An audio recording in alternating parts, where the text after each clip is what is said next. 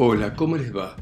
Esto es Lecturas desde Santa María de los Buenos Aires, esta ciudad gauchesca, tanguera, tan folclórica a veces, tan rockera, que ha dado tanta música tan buena en este continente también lleno de baile y de música. Em, y vamos a ir terminando la historia de Martín Fierro y la vuelta de Martín Fierro, escritas en 1872 y 1879 por José Hernández, este hombre que fue militar, fue político, escritor, y que ganó más con, esta, con este poema gauchesco en defensa de la vida del gaucho que con las campañas militares.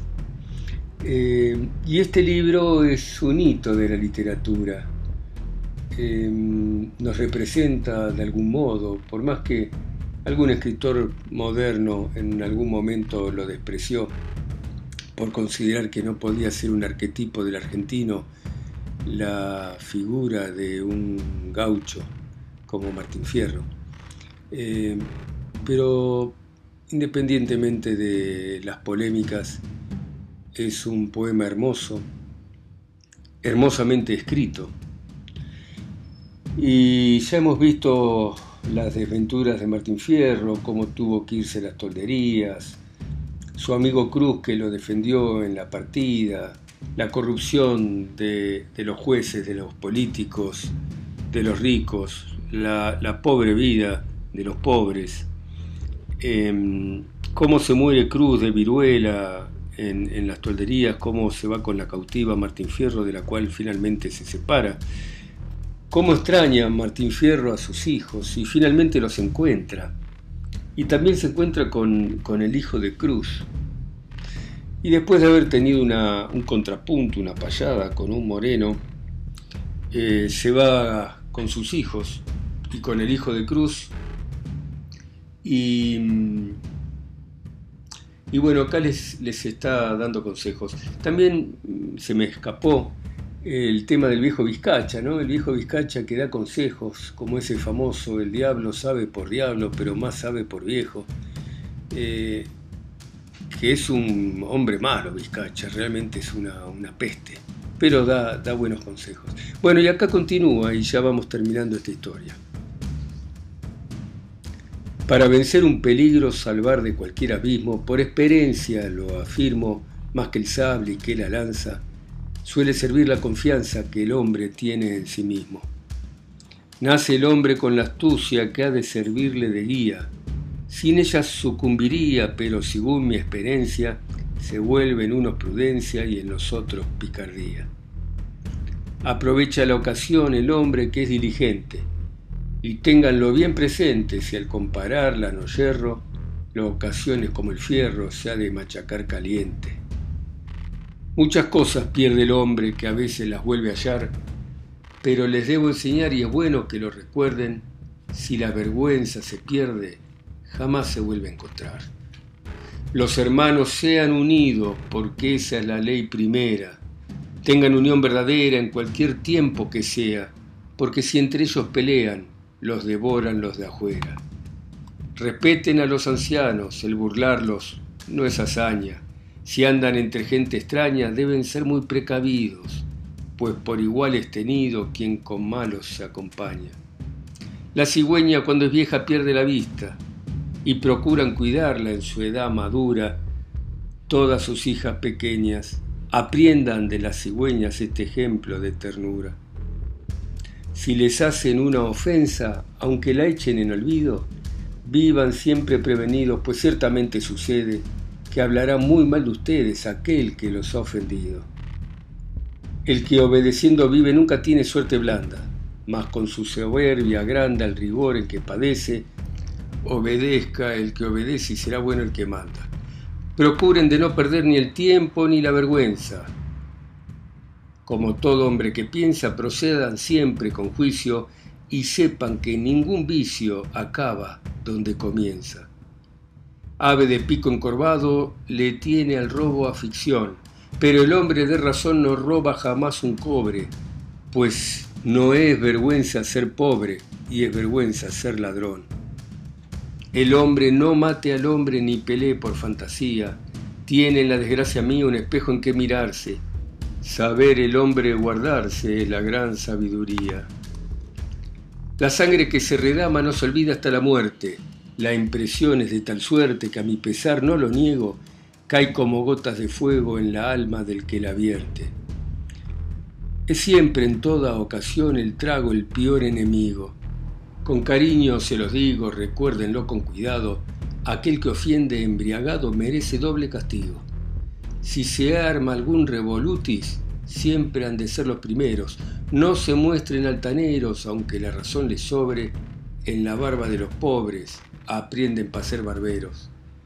Si entregan su corazón a alguna mujer querida, no le hagan una partida que la ofienda a la mujer, siempre los ha de perder una mujer ofendida. Procuren, si son cantores, el cantar con sentimiento. No tiemplen el instrumento por solo el gusto de hablar y acostúmbrense a cantar en cosas de fundamento. Y les doy estos consejos que me ha costado adquirirlos, porque deseo dirigirlos, pero no alcanza mi esencia hasta darles la prudencia que precisan para seguirlos. Estas cosas y otras muchas medité en mis soledades, Sepan que no hay falsedades ni error en estos consejos, es de la boca del viejo de donde salen las verdades. Después, a los cuatro vientos, los cuatro se dirigieron, una promesa se hicieron que todos debían cumplir, mas no la puedo decir, pues secreto prometieron. Les advierto solamente, y esto a ninguno le asombre, pues muchas veces el hombre tiene que hacer de este modo, convinieron entre todos en mudar allí de nombre. Sin ninguna intención mala lo hicieron, no tengo duda, pero es la verdad desnuda, siempre suele suceder, aquel que su nombre muda tiene culpas que esconder. Y ya dejo el instrumento con qué divertido ustedes, todos conocerlo pueden que tuve constancia suma, este es un botón de pluma que no hay quien lo desenriede. Con mi deber he cumplido y ya he salido del paso, pero diré por si acaso, para que me entiendan los criollos, todavía me quedan rollos por si se ofrece dar lazo. Y con esto me despido, sin expresar hasta cuándo, siempre corta por lo blando el que busca lo seguro, pero yo corto por lo duro y ansíe de seguir cortando. Vive el águila en su nido, el tigre vive en la selva, el zorro en la cueva ajena y en su destino inconstante, solo el gaucho vive errante donde la suerte lo lleva. Es el pobre en su orfandad de la fortuna el desecho, porque en aires toma pecho el defender a su raza, debe el gaucho tener casa, escuela, iglesia y derechos.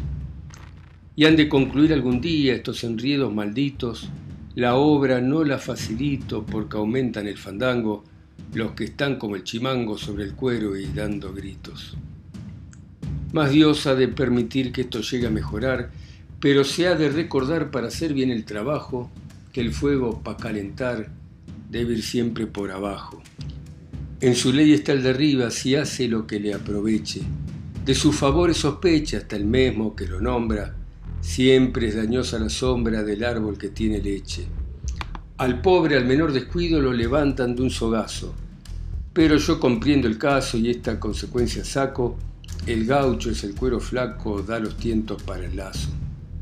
Y en lo que explica mi lengua, todos deben tener fe. Ansí pues entiéndanme, con codicia no me mancho, no se ha de llover el rancho en donde este libro esté.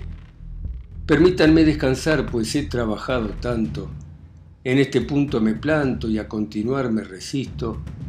Estos son 33 cantos que es la misma edad de Cristo. Y guarden estas palabras que les digo al terminar. En mi obra de continuar hasta dárselas concluida, si el ingenio, si la vida no me llegan a faltar. Y si la vida me falta, ténganlo todos por cierto, que el gaucho hasta en el desierto sentirá en tal ocasión tristeza en el corazón al saber que yo estoy muerto. Pues son mis dichas desdichas las de todos mis hermanos, ellos guardarán ufanos en su corazón mi historia, me tendrán en su memoria para siempre mis paisanos. Es la memoria un gran don, calidad muy meritoria, y aquellos que en esta historia sospechen que les doy palo, sepan que olvidar lo malo también es tener memoria. Mas nadie se cree ofendido, pues a ninguno incomodo, y si canto de este modo por encontrarlo oportuno, no es para mal de ninguno, sino para bien de todos. Muy bien, y acá termina la, la historia de Martín Fierro, Cruz, el hijo Vizcacha, los dos hijos de Martín Fierro, el hijo de Cruz, la autoridad, los jueces, el ejército, los indios. Muchas gracias por escucharme. Chao, hasta la próxima.